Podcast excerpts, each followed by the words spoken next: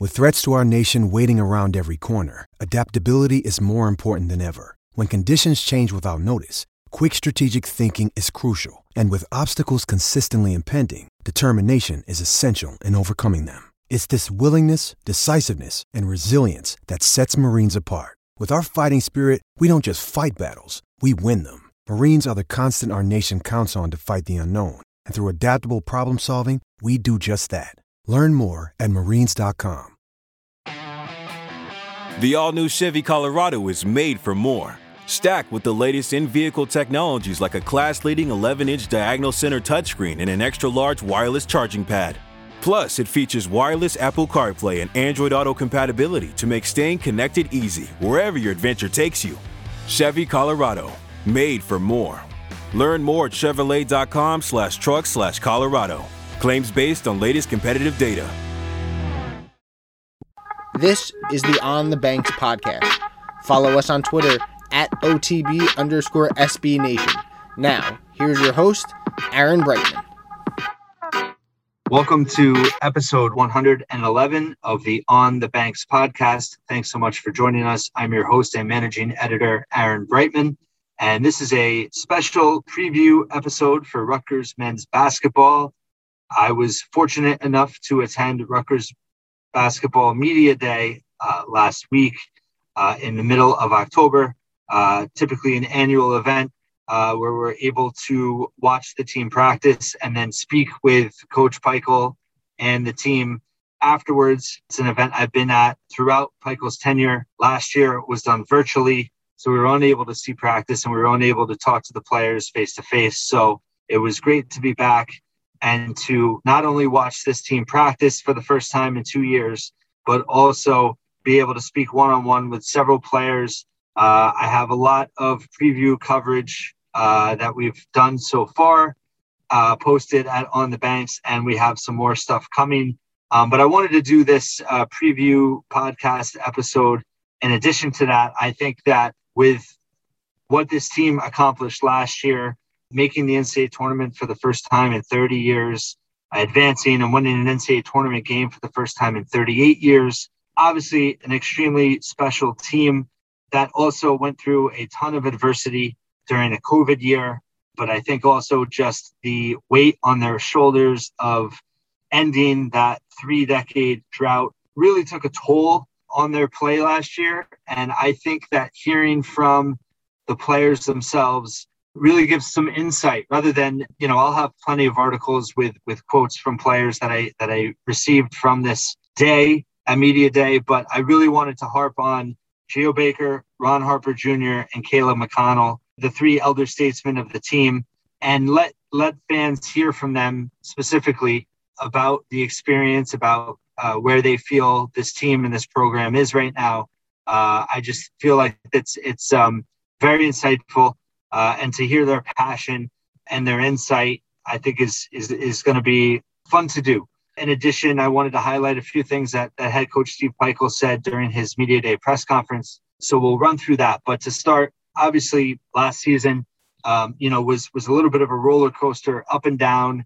A great start, six and zero start. You know, I think they rose as high as number eleven in the AP poll, and then really, you know, things kind of fell off quite a bit in terms of their play in January. They struggled, you know, some injuries I think started to pile up. Really, every player in their top eight rotation last year had some type of injury that either missed time or played through it other than Montez Mathis. So that's seven of eight players that dealt with significant injuries. Uh, Paul Mulcahy is one that played through, and you know he talked about it with me at media day. He had surgery on his finger, um, but at one point there was one press conference last year. His his um, his his pinky finger was was horizontal. You know he also had broken his nose. So uh, and he he played throughout the whole season. So certainly uh, this team uh, went through a lot on the injury front. Um, but they also, I think, lost their way. And I think you'll hear some of them talk about that a little bit, that they really struggled in the middle of the year, just uh, kind of, I think, you know, sticking to what worked best for them. And I think it took a while. And I think, fortunately, we all saw them recover in February, go on a little bit of a run, started at Indiana. Um, they were able to come back on Indiana on senior night. They were able to get that clutch win at Minnesota to get them in the NCAA tournament. And then um, you know, really that Clemson game in the NCAA tournament, that was, it was almost like a microcosm of the season. It was a struggle. Um, it wasn't pretty.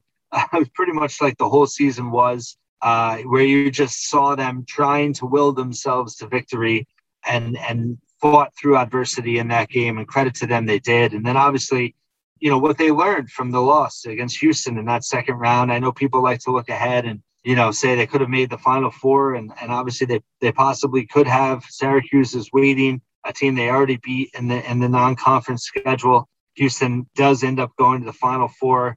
Um, but you know, I, I think that they learned a lot from that lesson. And and really at the end of the day, they lost that game because of their biggest weakness, which was rebounding. They they were not a good rebounding team. And I think you'll hear from Pikiell. I actually asked him specifically about rebounding and also the players all commented on it in terms of what a focus it's been. I've written about it this past week, but it really changed the identity of this team last year where they were really missing that at the end and it cost them when it mattered most. So I think that it's going to be really interesting to see. This is a team with length. Every scholarship player uh, is six six or taller, with the exception of Geo Baker and Jalen Miller. They talk about the length of this team being more disruptive in passing lanes, being able to rebound better. But I also think matchup wise, they're going to be harder to defend. They're going to be harder to prepare for. Pikiell has always wanted lineup versatility.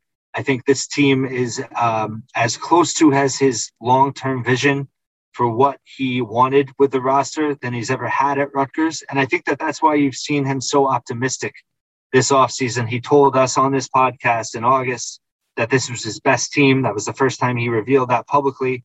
Um, and he's he's stuck to that. And you could just see his enthusiasm last week at media day um, and how excited he is for this team. And I think he really believes it. And I think that there are reasons to believe that they could be. I think most obvious is Geo Baker and Ron Harper Jr. returning. I think um, you know Geo Baker and, and especially Caleb McConnell are two players that they haven't been healthy throughout a full season in their careers. And I think that um, that's obviously a huge key to this season and just to see their potential and what they could accomplish uh, getting healthy through a whole season would be really fun to see. And I think that uh, you're going to see Geo Baker's best season. I think you're going to see Ron ba- uh, Ron Harper Jr.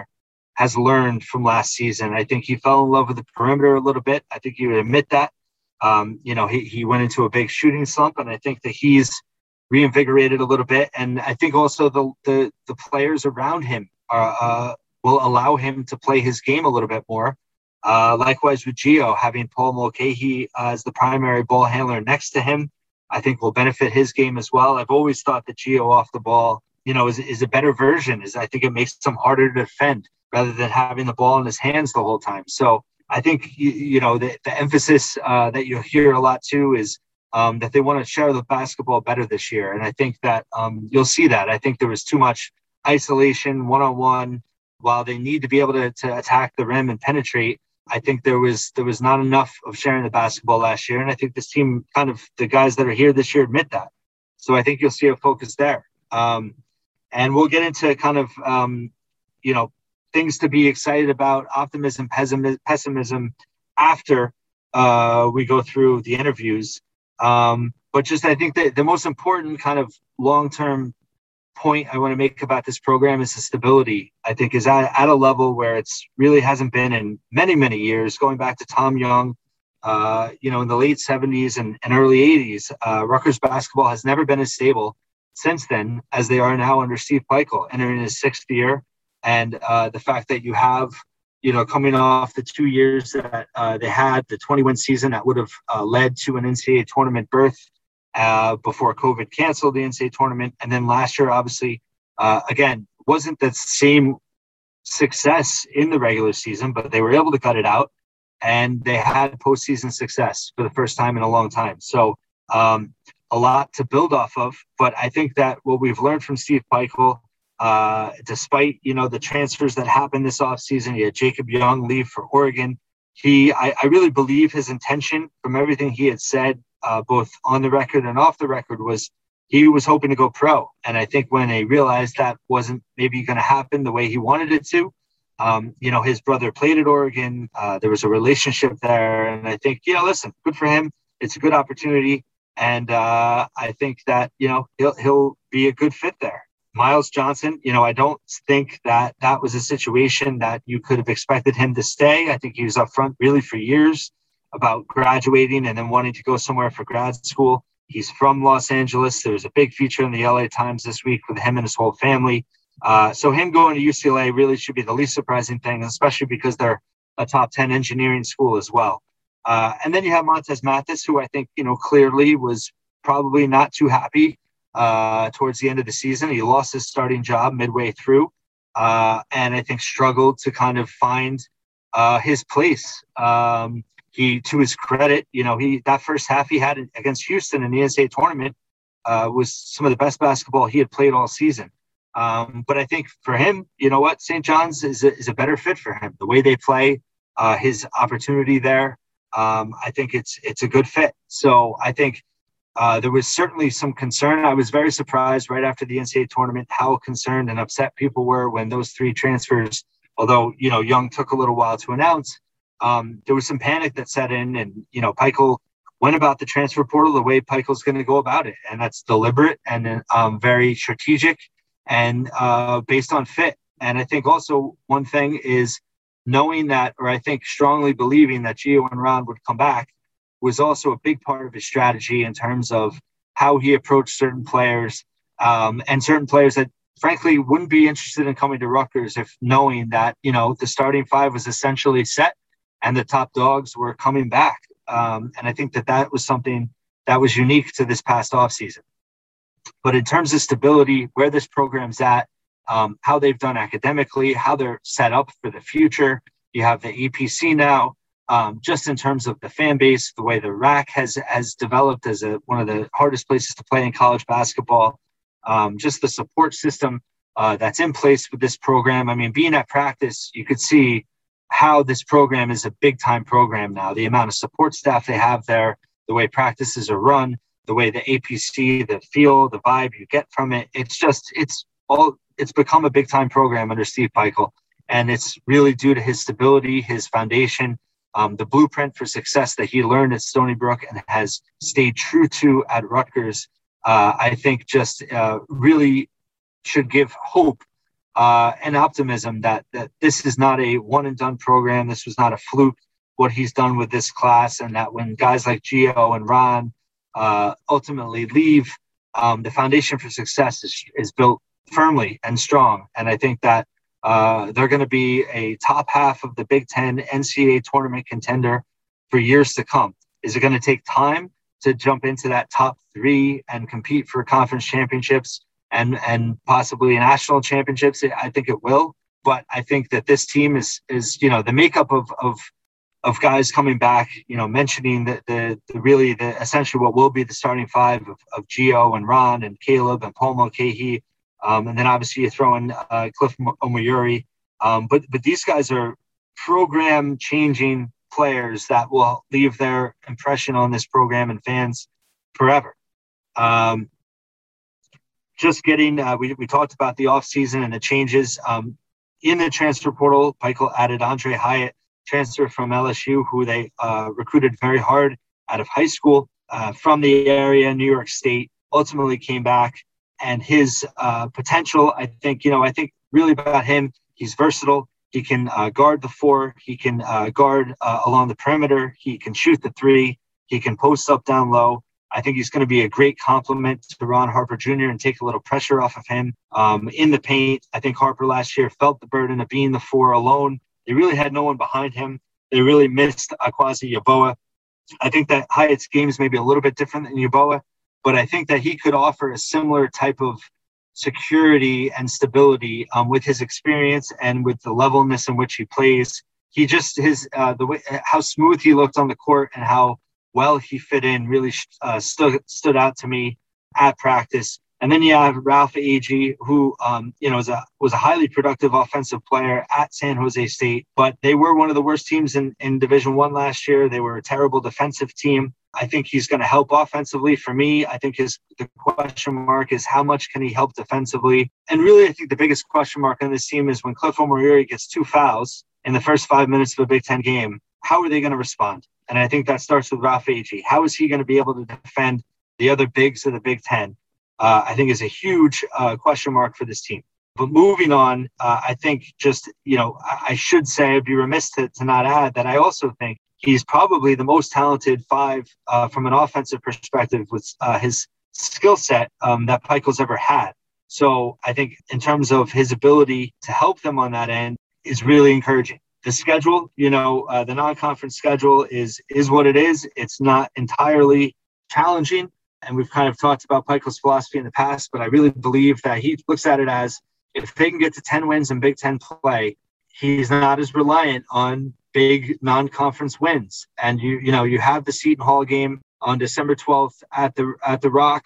You have um, Clemson at home at the RAC on November 30th. You have the uh, Gavitt games at DePaul on November 18th. That is not a you know an opponent that's going to do much for you in terms of the RPI and um, and then and the net and KenPom, but um, it is a uh, high major team. But DePaul is not expected to do well at all this year. So really, your only two non-conference marquee games are Seton Hall and Clemson. You have to win one of them. I think you have to win the rest of them. Uh, you have UMass on the road. Uh, you open with Lehigh on November 10th at the RAC, November 13th, Merrimack at the RAC, NJIT at the RAC, November 16th. Then you go on the road at DePaul, November 18th, Lafayette at home on the 22nd, followed by UMass on the road. Then you come home for Clemson. So that non-conference stretch, you're looking at uh, seven games and I think, you know, they can't go worse than six to one during that stretch. I think they could win all of them. And then you open up with uh, two extremely difficult Big Ten games on the road at Illinois on Friday, December 3rd, followed by a home game with Purdue on Thursday, December 9th. You'd love to get a split there. Uh, I don't think it's, you know, absolute must that they have to. Um, and I think it'll be difficult to. Just to point out, you know, Purdue is is picked either to win the Big Ten or finish second behind Michigan. And then Illinois is pretty much universally picked third. So that's a tough start. Then you have at Seton Hall.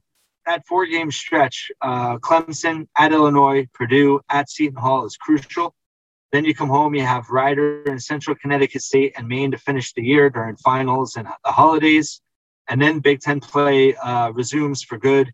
And you have Michigan at the RAC on January 4th. So you know how they get out of that three game stretch. It's very feasible uh, that they could start the Big Ten play 0 3, but I wouldn't necessarily think that it's a it's a panic situation.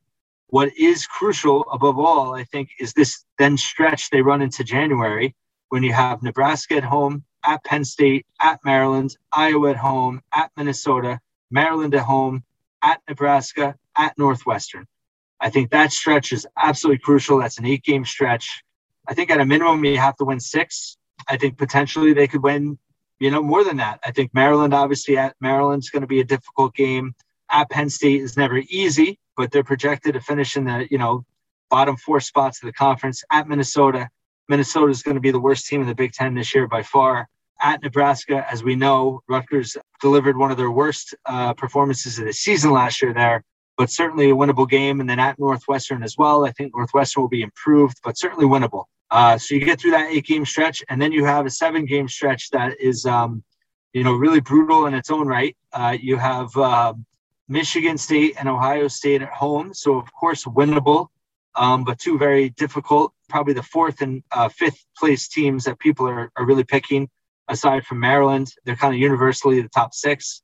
Then you're at Wisconsin. I think Rutgers is going to be better than Wisconsin this year, but you're at Wisconsin. Always a very difficult place to play. Illinois at home, at Purdue, at Michigan, Wisconsin at home, and then at Indiana, which everyone's loving Indiana in the offseason. Mike Woodson, first year coach, a lot of great transfers brought in. I think they certainly have improved the talent.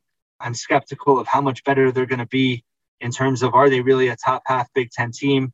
Uh, and that matchup in Bloomington on March 2nd is a huge game uh, for Rutgers to see where they'll finish ultimately in the standings. And then they finish at home on senior day which will obviously be a very emotional day, Sunday, March 6th at noon against Penn State to finish the regular season. So a challenging schedule, always will be in the Big Ten. Uh, but really, I think much more of a split this year in terms of most of January. Rutgers is going to need to win those games uh, and give them a chance to pull some upsets in February and, and really determine where they'll finish in the standings. They were picked eighth uh, in the Big Ten media preseason poll They were picked eighth um, by multiple projections. They're, you know, they received 11 votes in the AP poll, preseason poll, which leaves them eighth. Really, the only place I have not seen them picked eighth in the Big Ten this year is with the KenPom rankings, uh, which obviously is based on advanced stats and data. And KenPom rates them number 67 to start the year. They finished at 38 last year. Really, the difference was the defensive efficiency rating. They went from finishing 16th last year to being projected in the mid 40s this year to start. Obviously, Myles Johnson, huge loss on the defensive end. Advanced stats wise, he was, you know, amazing. So losing him, uh, you know, he had top 50 rebounding rate, offensive and defensive. He had a top 20 block rate. He had a top 300 steal rate. Jacob Young had a top 100 steal rate. So reading the newcomers, the way KenPom works is they, they actually incorporate defense efficiency based on their teams they come from. They don't include individual defensive efficiency in the projections. So you're talking about two players, Andre Hyatt and Ralph Agee, that came from terrible defensive teams in LSU and San Jose State. So that obviously doesn't help. Offensive efficiency pretty pretty pretty flat. They finished 82nd last year. They're projected 88th. I personally think they'll be a better offensive team this year, and we'll talk about that a little bit after the interviews. But I think that uh, overall, you know, Rutgers is looking at you know right around top half of the finish. Uh, I think uh, a lot of things are variables to consider in terms of obviously injuries throughout the conference. But I think that Rutgers is one of the more veteran teams that maybe isn't getting consideration. And, and one thing that I'll harp on here is before we get into the interviews is just that this team always seems to do better and play better when they have an identity that obviously is tied to defense, defense and rebounding, but also tied to being considered the underdog, having their backs against the wall. And I think that that was one thing last year when the, when the, the table turned a little bit and they were ranked and they were, you know, undefeated and they were really hyped up and, you know, people were talking about them finishing in the top three of the conference. Um, I'm not saying that that was why they struggled from that point on, but I, I certainly think that their mindset, they were learning to adjust their mindset. And I think that they're more naturally just with this team, with Steve Pikiell, they naturally are a better fit for having the mindset of being the underdog and having their backs against the wall. So, with all that being said, I wanted to now go into first start with head coach Steve Pikiell and some comments he made at Media Day. The first uh, question I wanted to, to hear his answer on was just in terms of what made what makes this team special, why he's so positive about them, um, and what he's excited about with this team, their personalities, and why this team this year he feels will be his his best team yet. I mean, their chemistry's been awesome. So they they work hard. Um, we've really grinded them. Today was one of our shorter practices, so we've been going along. Um, they come back the next day. They by far watch the most film of any group, and they're in the gym more than any group that I've had. So uh, this morning we had four guys up early and, and, and shooting, working. Um, they'll come back tonight. They're lifting right now. They'll eat and come back. Like they're into it. Um, they put the time into it. I think it's a nice blend. We have veteran guys, and then we have young guys that are hungry to play. You know, so it's been it's been really uh, great. And you'll see different guys together with different guys all the time on campus. I love the fact that they're they have some distractions too from basketball, which we didn't have at all last year. They go to football games. They're going to concert this weekend. They're, you know, they do a lot of different things, and they didn't have any of that last year. So, it's it's good. They're in the gym. They work hard. They watch their film. Then they go, you know, out to eat, go to a concert. You know, do things that they're supposed to be doing. So, um, I'm excited about the distractions too that they have. But um, yeah, I like we got gamers. I mean, Ron and Geo have played a lot of minutes. Caleb McConnell's been our most efficient player and all the stats and everything. Um, Cliff works harder than any big guy we've had ever here, probably. I don't know the past, you know, I only know my past, but if a big guy works harder than him, I'd be shocked. I love Ralph Agee, has given us age and experience. He'll be one of our better defenders. He's led us in offensive rebounding since we first started Staten, the first, very first practice. So Ralph brought us some of that. Um, Andre Hyatt brings us experience. He can really shoot the ball. He's been around, had a double double in the NCAA tournament last year. He's really blended in nicely. And then, you know, I like our, they're not young, they're, they're, they're freshmen because of COVID, but they were here all last year. Dean's been great. Oscar's been great. Mawot, Mawot has been our best defender with Jalen Miller. Um, so a lot of different pieces. Like, and I can move them around. I could. Today I just made even teams, but I've gone big with lineups. I've gone experienced guys against younger guys. I've gone a bunch of wings, positionless guys with five positionless guys. I've, I've gone big with Ralph uh, at the four and Cliff at the five and Ron Harper at the three and Caleb at the two and Paul at the one. You know, so I'm able to do a lot of different things with this group. So I'm, I'm excited about that. So later in the press conference, I was able to, to ask uh, Steve Pikiell specifically about rebounding. Um, you know, he had, had noted previously this offseason that it was a point of emphasis. Um, so what I asked him was what his approach was this offseason in addressing that area and why he was confident they would be better in that area this season. And this is what he had to say. Yeah, we will 100% be better in that area. Yeah, we've already have. We're a better blockout team right now as we speak. We're bigger. Our length is bigger. We got better size. We added Ralph, who is our leading offensive rebounder right off the bat in the preseason. So, um, added another guy that could really go up there and grab offensive rebounds. Um, we just put, have put a huge emphasis on it, and uh, our guards are big. So, I mean, Paul's a good rebounder, anyways. You know, Caleb's been statistically our best rebounder. So it's been Cliff, it's been Ralph, it's been Caleb, you know, and and uh, we all know Ron can rebound with, with, with anybody too. So we've added more. Andre a double double in NCAA tournament game, so he's a real capable rebounder. But um, yeah, I feel real good about it. But we've spent a lot of time and we've talked about it and we've watched film about it and kind of understand that we got to go back to what we used to do, and that was be a great rebounding team the next part of Pikiell's press conference I wanted to cover was just he was asked about Paul Mulcahy being a primary ball handler this year and how that changes their offense for this season. I think every year his game has improved. So people in his first year, like he's gotten better defensively at every shooting the ball, as well as you know from deep. Um, he's just uh, he's gotten bigger. He's gotten stronger. Um, he's making really good decisions. Uh, you know, again, um, I think he's just always up for that those challenges, you know, and uh, uh, he's way more comfortable on the court. Um, you know, when you got a big point guard with size like that, it really who wants to pass the ball. It's really, you know, I think I think it's especially at that point guard position, and we really share the ball. Like our team passes the ball as well as we've ever passed it making extra plays, making those extra passes, and guys are kind of starting to enjoy making the extra pass. So we talk about sharing the game all the time. We've we've talked about that for six years. This team truly shares the basketball, and so we're hard to guard. You know, and that starts with Paul, starts with Geo too. Um, you know, I think that kind of filters down to the rest of the rest of the guys. The last question in the press conference that I asked was in regard to Andre Hyatt, his addition to the program. You know, he's really going to be probably the sixth man for this team and just a huge addition in terms of the core of this team. Uh, and I think adding a veteran presence, you know, they're not obviously they're going to rely on some younger guys and Jaden Jones and Mawot Mag, who we'll talk about in a little bit. But I think adding a guy like Hyatt is crucial to keeping this core core team strong. So this is what Pikiell had to say about his addition, in addition to touching on Ralph Agee as well. Yeah, I mean, he's brought. He he said to me, he and Ralph both said like we will compete.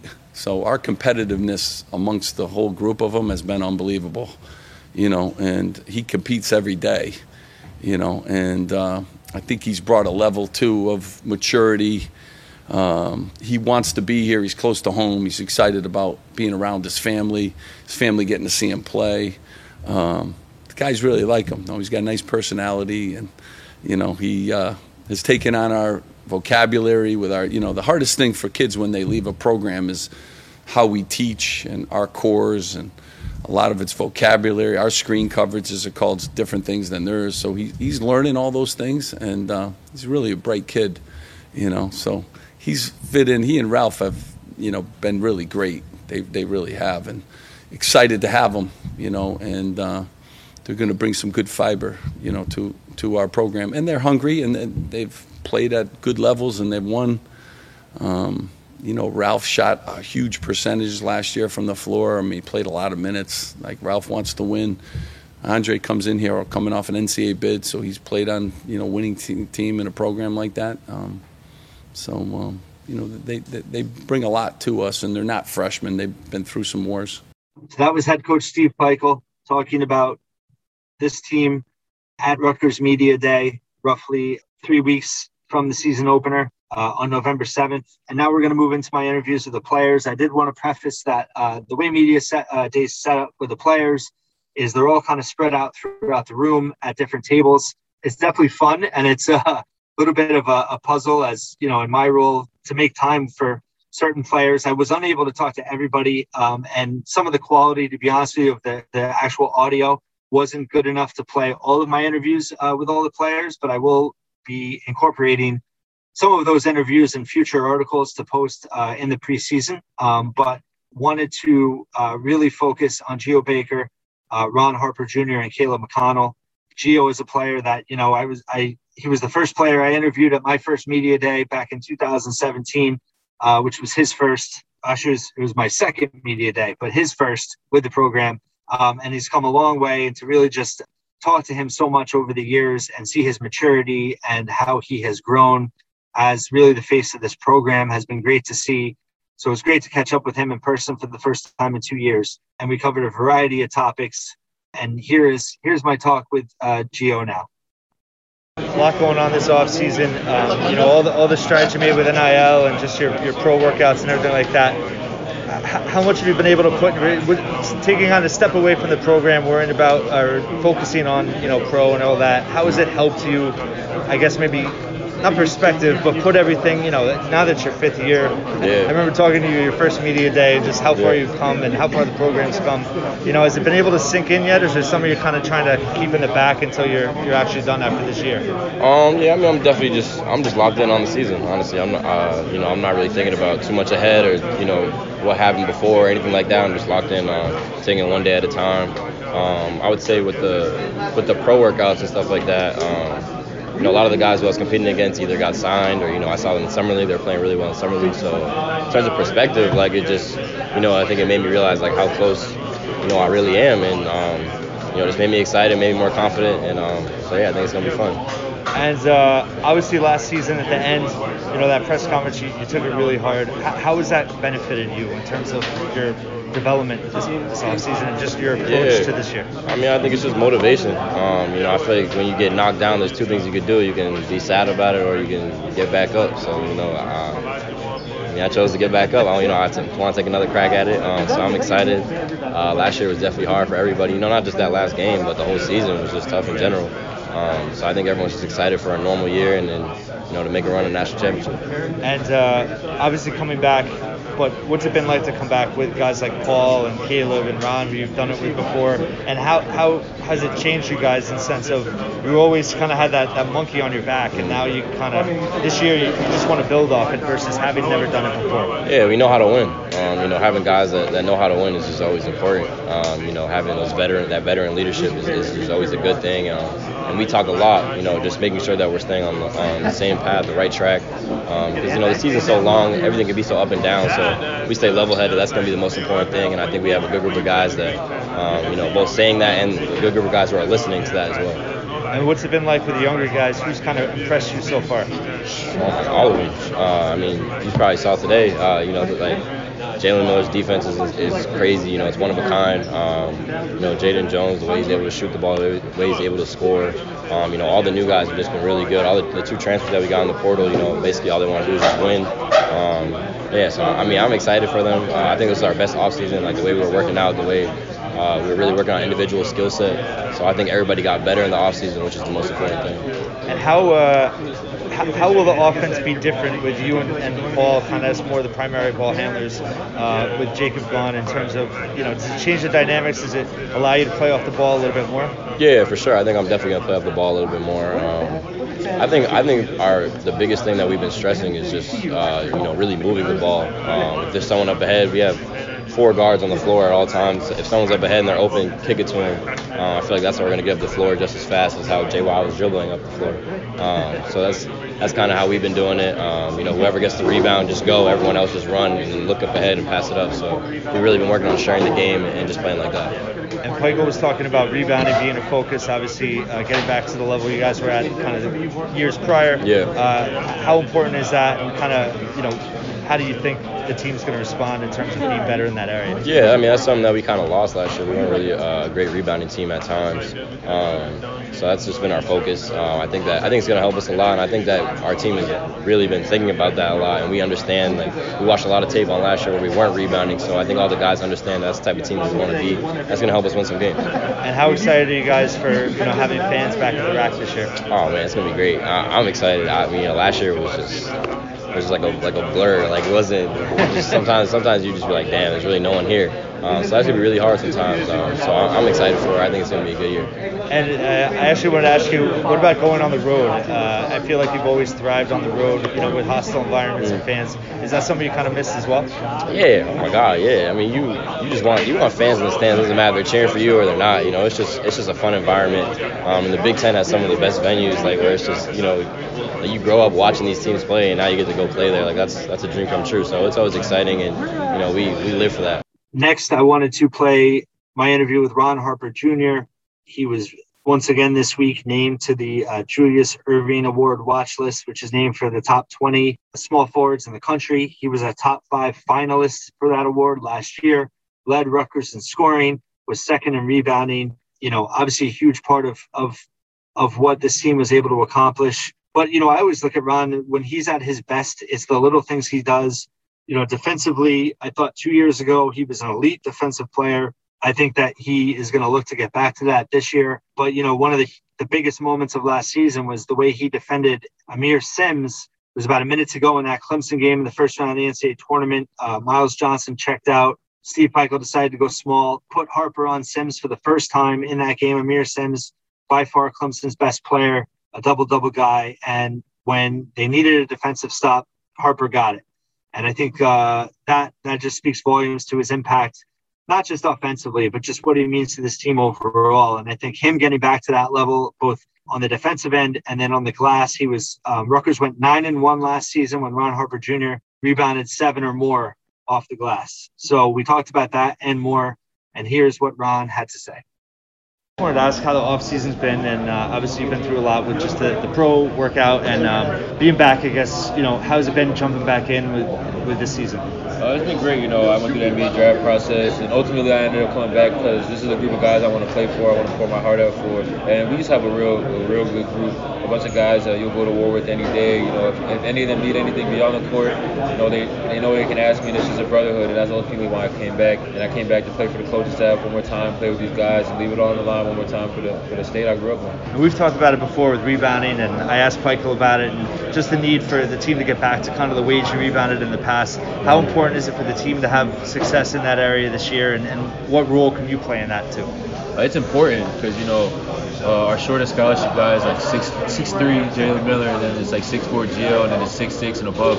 So we should be a team that's that's great on the glass. You know, Coach Pikiell always tells us rebounding, defending, all that's about effort, and that's something I see with this group that I haven't seen before. It's like tenacious effort. You know, dudes are battling for rebounds. That's important. Rebounds wins games. The team we lost to Houston, that's why they ended up coming back. A bunch of offensive rebounds late in the game, and they were the best offensive rebounding team in the nation. So that team is a two seed, best rebounding team in the nation. So it shows you when you rebound the ball at an elite level, it pays dividends for you in the long run. And it takes a little pressure off shooting wise too, right? When you're Yeah. good, when you know you're a good rebounding team. Exactly, exactly. You don't have to shoot the ball great. You know your guys are down there ready to box somebody out, ready to fight for a, a loose ball and get a rebound. And what's it like with Andre Hyatt here? I know you're friends, and uh, also, I, you know, kind of can play a similar role in the sense of being able to guard the same positions. Uh, does it take a little bit of? Uh, was it allow you to be a little more flexible where you can play on the court? Uh, definitely. You know, being able to play with Andre. You know, I feel like we, we, we learn a lot of things from each other. You know, he's played in the SEC for two years. I played in the Big Ten for three years. So it's just our play styles. They kind of like it's very similar, and it shows you me and him, we can guard one through four. When we're on the court together, it's kind of like you got two guys that can kind of do the same thing. So going against Andre every day in practice has been challenging. It's been great. You know, I, I feel like I haven't really gone up against a guy that that's similar to me, and you know, I'm just excited to see what he can do this year. And talking about him and AG and, and just kind of the changes for the roster, how, how has the chemistry been and with the younger guys now being able to kind of, you know, have the opportunity to step up in bigger roles? How is it different versus last year? Uh, the whole I don't know how to explain it, but like the whole vibe is different this year. We had Ralph come in, Ralph, Trey, Logan, and Jalen. And we have Andrew Fulton, uh, who, who just recently made a team. Congrats to him. And those guys are like, I don't know. It feels like I've known them forever. I've only known them for like a little less than six months. But this summer we all just bonded like crazy. It was kind of still COVID, so you know we're all just hanging out in a room, enjoying, having a good time. Uh, and the chemistry, we build the chemistry off the court, outside the APC. We build chemistry in the dining hall. We build chemistry when we're in the room playing against each other in 2K, and it makes everything on the court a little more easier because you know you this team is real tight and it's a brotherhood and we talk and we, and we talk a lot about what's bothering us on the court and you know what's bothering us outside the court and we know we got each other's backs and it's just real easy to play for a group of guys that understand you like that. Michael said this is the hardest working team so far. What do you think about that and, and I guess how has that helped develop chemistry? Uh, I agree 100%. You know, these guys work their tails off day in and day out. Two guys I want to highlight. Uh, I can highlight a bunch of guys, but Cliff and Mawot, you know, they're roommates. And Jaden and Jalen, they're roommates. You know, those guys get each other in the gym early in the morning, late at night, and they're always doing the right thing in the classroom on the basketball court. And it just motivates you, motivates me to be better, motivates everybody to get in the gym. And we're hard workers, and you know, we'll have a two and a half hour practice and a lift, and then you'll see guys in the gym afterwards putting up shots for like an hour.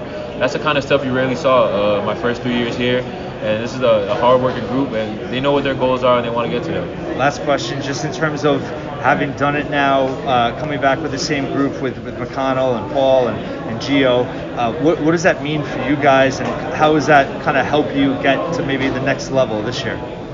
One thing I can tell you about playing in the NCAA tournament is that the first couple minutes against Clemson, every the first couple minutes you check in the game, everybody said the same thing is that they were nervous. You can kind of tell if you watch the tape, everybody's a little hesitant.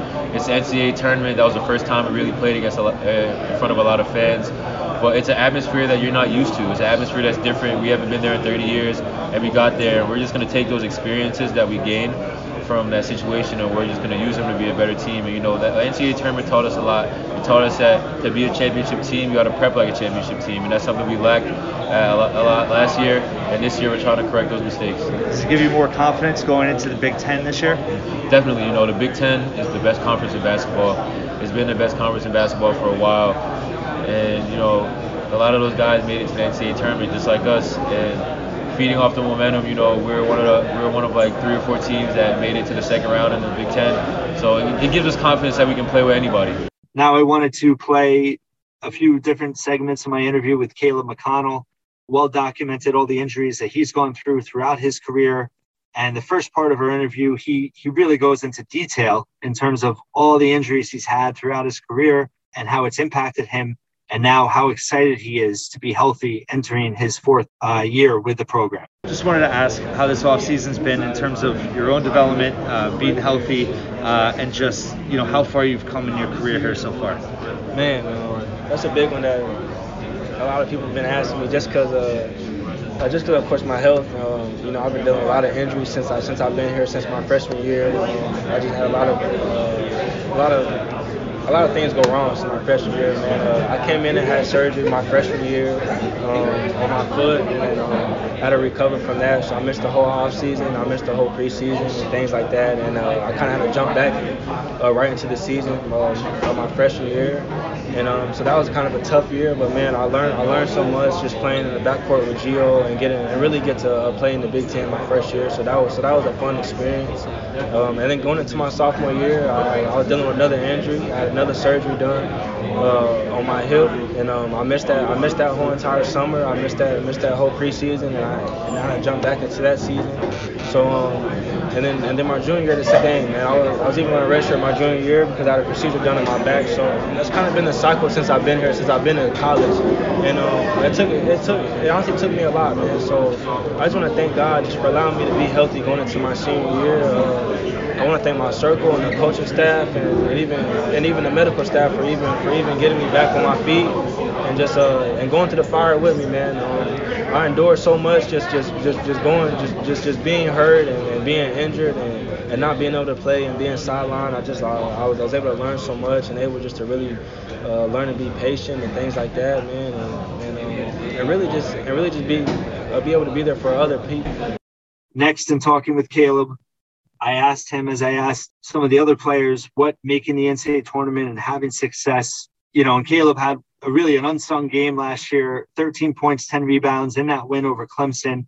His performance, you know, if he didn't play that well in that game, I don't think Rutgers wins. I think that that type of performance, which we've seen at times from him, if he could be more consistent this year, you know, can he be a 10 and 5 guy? Can he average close to 10 points and five rebounds a game and be maybe their best defender? I think he can. And I think if he if he can do that, it's really going to take this team, uh, it's going to elevate this team. And uh, we talked about what that NCAA tournament game, both, both for him personally and for the team, has meant for them and and how that's helped their confidence going into this season. So here's what he had to say. How important was that win last year in the NCAA tournament for the confidence for this team, but also the way you played? You had a huge game. Uh, how, how, much of that was like kind of jumping off point going into this year? Most definitely, man. Um, that just gave us a, a, ton of confidence, man. Um, for the older guys, it just it just left a taste in our mouth, and now we know what it takes to get back there, man. And so now, so so now we tell the younger guys and the new guys, and and, and even to ourselves, and we hold each other accountable, man. Um, this is what it takes to get there, and if we don't do that, then then, then we're not going to exceed the expectations that we have for this year. And the expectations is, is to win championships, to win a Big Ten championship, and to win a national championship. Um, that's something that we preach every day. And then on, on a personal note, I just feel like winning a championship will mean so much to my family, uh, to me, and just to everyone who helped me uh, get to this point where I'm at today, man. Especially through all the things that I've endured and, and things like that. So um, I'm very excited. That's that's really that's really the big. That's probably the key word I keep saying, man. Is that I'm so excited for this year, man. Because on a personal I'm, I'm, I'm finally healthy for once going into the year. Um, my teammate, my team is good. Uh, I'm excited to play with the younger guys and the core guys we have. Uh, me and Ron are, the, are, are, are, actually the last guys. Let me see. Are actually the last guys here in my class that actually came in in this class. So I'm, I'm excited to play play with him play play with the core group. Geo's back, Palmer, Payne, Cliff and the younger guys, all, all the younger guys and the new guys, I'm really excited for everything. I feel like we have a very different team this year, a very very explosive team. So uh, so man, I'm just I'm, I'm ready to, I'm, I'm really ready to to to take it all this uh, this season, man, and really just take it all in. Last part with Caleb, just talking about team chemistry, incorporating the newcomers to the team, and and what really struck out to me that which you'll hear is his enthusiasm for the younger guys and just excitement for them uh, being able to experience and be a part of this team this season. It seems like this year the, the, the balance is a little different with young guys, you know, kind of even amount of young guys and veteran core. Does that help chemistry at all in terms of maybe, you know, having guys embrace roles a little bit more than maybe in years past when you had a lot of veterans all kind yeah. of competing for the ball? Yeah, man, most definitely, man. Because I, well, really just, I feel like, I, I even feel like this year, man, I really, like everybody knows their roles this year. And the younger guys are respect us and we respect them, and we uh, we we uh, we fill them with confidence, and they feel us, and they fill us with confidence, and they believe in us, and we believe in them. So so so about that, man, that just allows us to play to, to play freely, and the, and the coaches know what we all can do. Um, and we all know what we can do just on a, just on a uh, just just on like an individual note. We all we all know what uh, each other can do, and I feel like and I feel and I feel like that really helps the team out, especially especially when you know what a guy can do, when you know you know what he can do and, and what I can do. So and what we all bring to the table is something different. And when, uh, I feel like we all meshed that together. I feel like this off season and this preseason, um, we really learned like we really learned each other, and we're still kind of learning each other going into the season. And I feel like as we go through this non-conference, we're, we're going to learn a lot. Um, so I just so I can say I'm very I'm just very excited, man, just to see how things work out for us, honestly, man. Because um, it's a different group, like you said, it's, it's, it's a good mixture of of older guys and a good mixture of younger guys. So I'm very I'm very excited just to see how things go, and uh, we prepared for this. Uh, we prepared for this uh, all, all, all, season and all preseason. So um, so going into this season, uh, start start November 10th, man, it's to be it's going it's to be fun to watch. So those were our interviews with Steve Pikiell from his press conference, and then specifically one-on-ones with Geo Baker, Ron Harper Jr., and Caleb McConnell. The audio on that hopefully might have heard a little bit of audible noise in there, but again, it was a, a crowded room. But I thought the interviews, uh, the quality was there, and obviously, uh, I think the insight and and their emotion and um, enthusiasm that they shared was was really a must listen for Rutgers basketball fans. So I was glad you're able to we were able to share that with you. And now, really, just looking at the outlook for this team, you know, I think their their their experience, the leadership on this team. I think you know you heard the players talk about everyone knowing their roles this season. Um, I do think that the, the the shift in balance of from having a, a veteran heavy core rotation of top eight, really other than Cliff, um, everyone in that rotation last year had been with the program multiple years and had played uh, big minutes before. Uh, Pikiell used to call it, you know, we have eight starters and our eight man rotation. And, you know, I don't know if that necessarily, uh, on the face of it, it sounds good, but I think it did pose some challenges in terms of keeping everyone happy with their playing time and their involvement. And I think this year, you know, they're top eight or nine. You know, you're going to have Andre Hyatt coming off the bench. He's a guy that played for LSU. That was, um, you know, he started at times for them, but he didn't get a lot of shots. He averaged you know, four about four points, four rebounds a game. He did not get a lot of shots. He's a guy that I think has is very willing to do the dirty work and accept his role, and his versatility is something that that is going to be a, a, a real positive.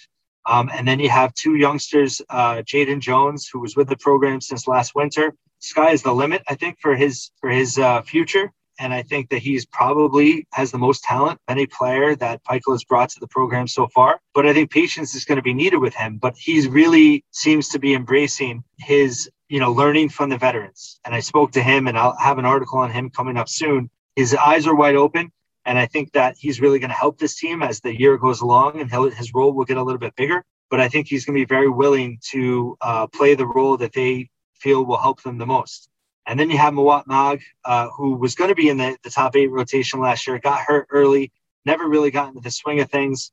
You know, everyone has praised his work ethic and his, I think, willingness to do the dirty work as well. He's going to be a great defender. I think in transition, he's a player that's going to be dangerous. And I think he's just, you know, totally bought into the program and that defense and rebounding first mentality. And I'm really excited to see what he can do. You know, and they, they've talked about uh, his work ethic Mawot Mag is roommates with Cliff Omoruyi.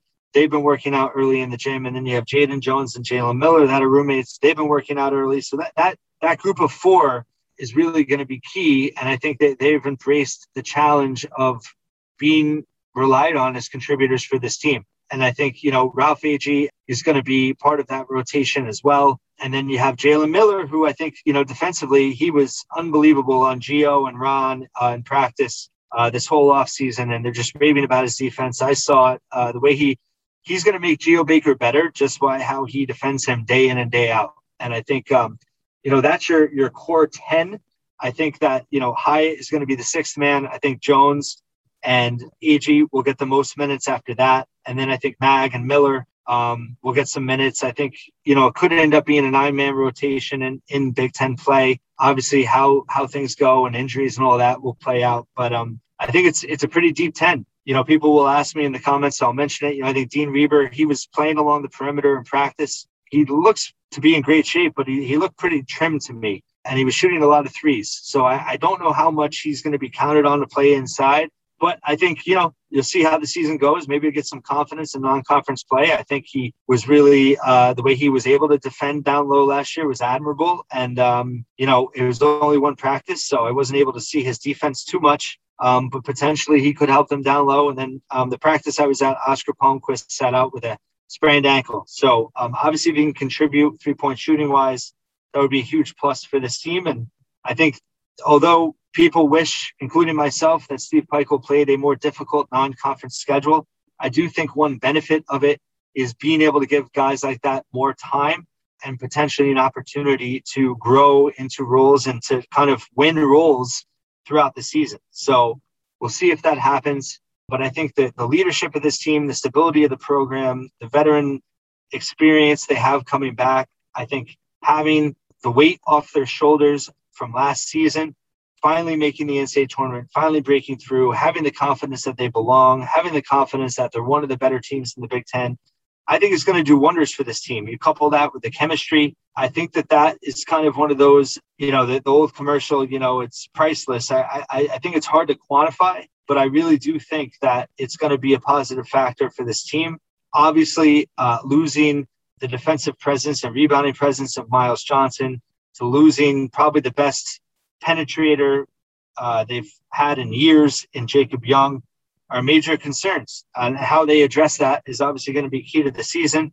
Cliff Omoruyi stepping up. Is he ready to be be a starting five in the Big Ten? I think that's obviously the biggest question mark. How Paul Mulcahy impacts the offense with his ball handling and you know his unselfishness and willingness to make the extra pass. I think that's the number two question mark. And then I think just in terms of this team being able to handle adversity and and and the injuries that come, you know, any uh, like I said, that stretch in February, they're going to face adversity. How they respond, how the younger guys grow into their roles off the bench, you know, really is key. Obviously, there's going to be a drop off, but you know, Pikiell can't be playing Geo Baker, Ron Harper Jr., Caleb McConnell, and Paul Mulcahy 35 to 40 minutes a game in Big Ten play. The bench is going to have to respond. Um, you're going to have to get contributions from Jaden Jones, Ralph Agee, Mawot Mag. Obviously, Andre Hyatt, you know, I almost feel he's going to be like a sixth starter in his uh, just the way he's going to be able to contribute. I think he'll get close to 25 minutes a game, 20 to 25 minutes. So it's really how those other guys respond. You know, Ralph Agee's been a starter elsewhere. Is he going to be able to be effective in that, you know, playing 15 minutes off the bench? You know, younger guys like Jones and Mag, you know, are going to be thrust into to spots where they're going to have to contribute right away. While there's always going to be questions, there's always going to be doubts, there's going to be reasons for concern.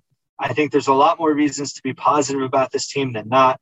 Where do I ultimately see them finishing? I think there's no reason to think that, you know, they really shouldn't go worse than 10 and 1 in non-conference play. Worst case, 9 and 2.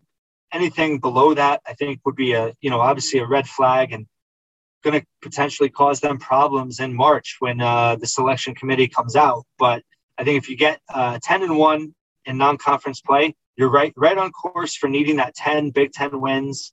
Um, I think they're anywhere in the 8 to 12 range. Um, I think 8 being obviously the, the basement, you know, kind of worst case scenario. I think, um, you know, their ceiling is probably 12 Big Ten wins, potentially more. You never know. But I think if they, you know, they're, they're certainly capable of winning 10, 11, 12 Big Ten games this year. I think they could sneak into that, you know, fifth, sixth, uh, seventh place in this conference standings, depending. Um, you know, I think Maryland will be good, but I don't think they're, you know, far and away better than Rutgers.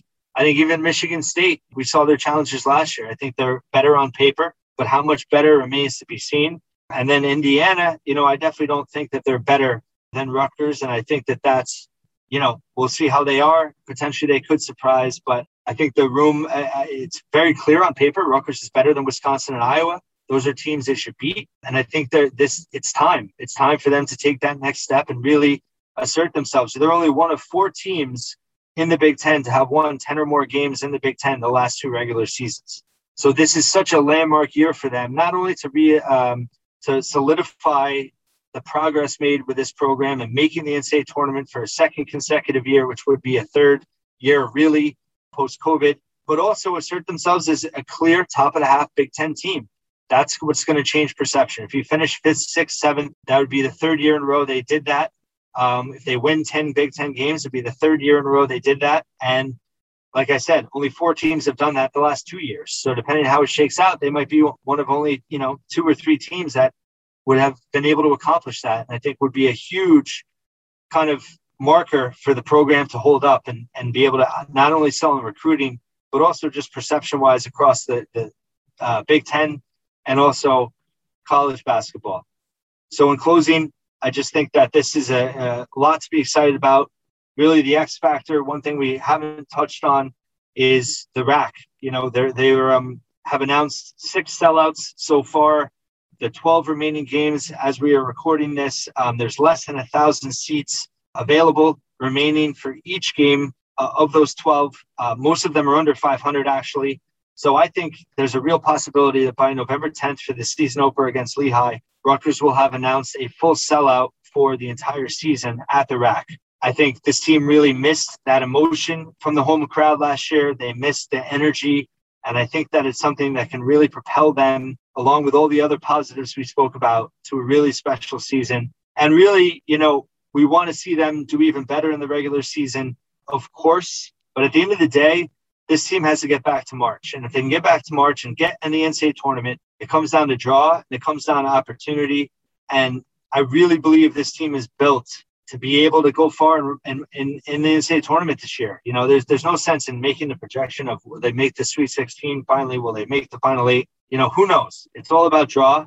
But I certainly think this team, if they can get back to March in whatever form they can get back, I really think they have a chance to, to have a special run in them uh, with this group remaining.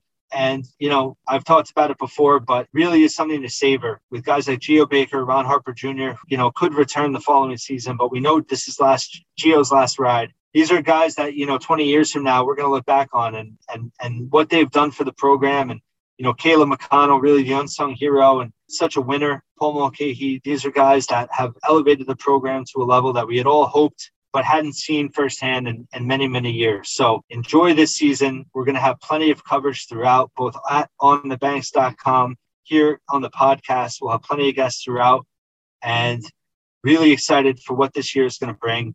Thank you for listening. I hope you enjoyed this show. It's something a little different, adding some audio from, from interviews outside of the podcast. Appreciate any and all feedback. Thank you again for listening. Thank you for reading on thebanks.com. You can find us on Twitter at OTB underscore SB Nation. Find us on Instagram as well on the same handle. Really excited about what Steve Pikiell and this Rutgers men's basketball team can do moving forward in the 2021-22 season here at On the Banks. Follow On the Banks on Twitter at OTB underscore SB Nation and subscribe to us on Apple Podcasts. Just search On the Banks Podcast.